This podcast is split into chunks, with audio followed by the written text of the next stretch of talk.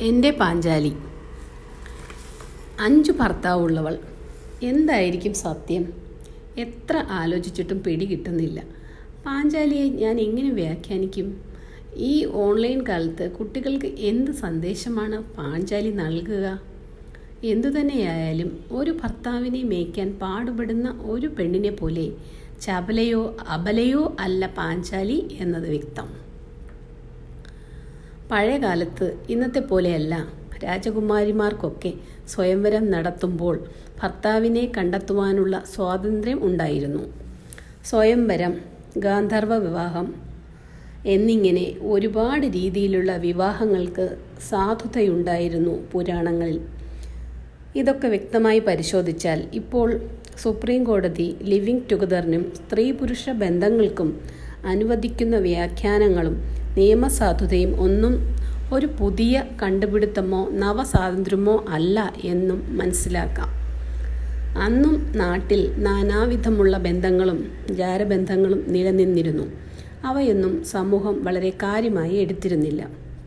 എല്ലാ വ്യക്തികളെയും അവരുടെ ജീവശാസ്ത്രപരമായ പ്രത്യേകതയോടെ സമൂഹം ഉൾക്കൊണ്ടിരുന്നു.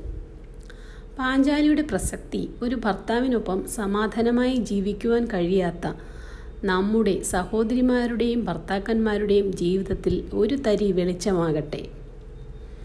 സത്യധർമ്മങ്ങളിൽ അധിഷ്ഠിതമായ ജീവിതം കൃത്യമായ നിയമങ്ങൾ പാലിക്കുന്നതിലൂടെ ഒരു തർക്കവുമില്ലാതെ ഭാര്യയെ വരെ പങ്കുവയ്ക്കാം എന്നതാണ്.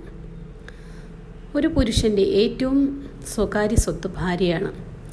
അവളെ യാതൊരു തർക്കവുമില്ലാതെ വർഷാവർഷം പങ്കിടുന്നത് കൃത്യമായ നിയമത്തിന്റെ പരിപാലനത്തിലൂടെയാണ്.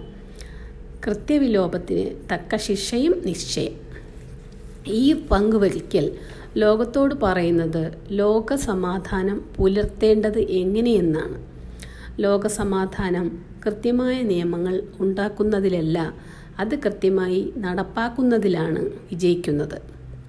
ഈ പ്രപഞ്ച സത്യം ഒരു വീട്ടിനും ഒരു ജില്ലയ്ക്കും ഒരു സംസ്ഥാനത്തിനും മാത്രമല്ല India China Pakistan Israel Gaza എന്നിങ്ങനെയുള്ള ലോകരാജ്യങ്ങൾക്കും ബാധകമാണ്.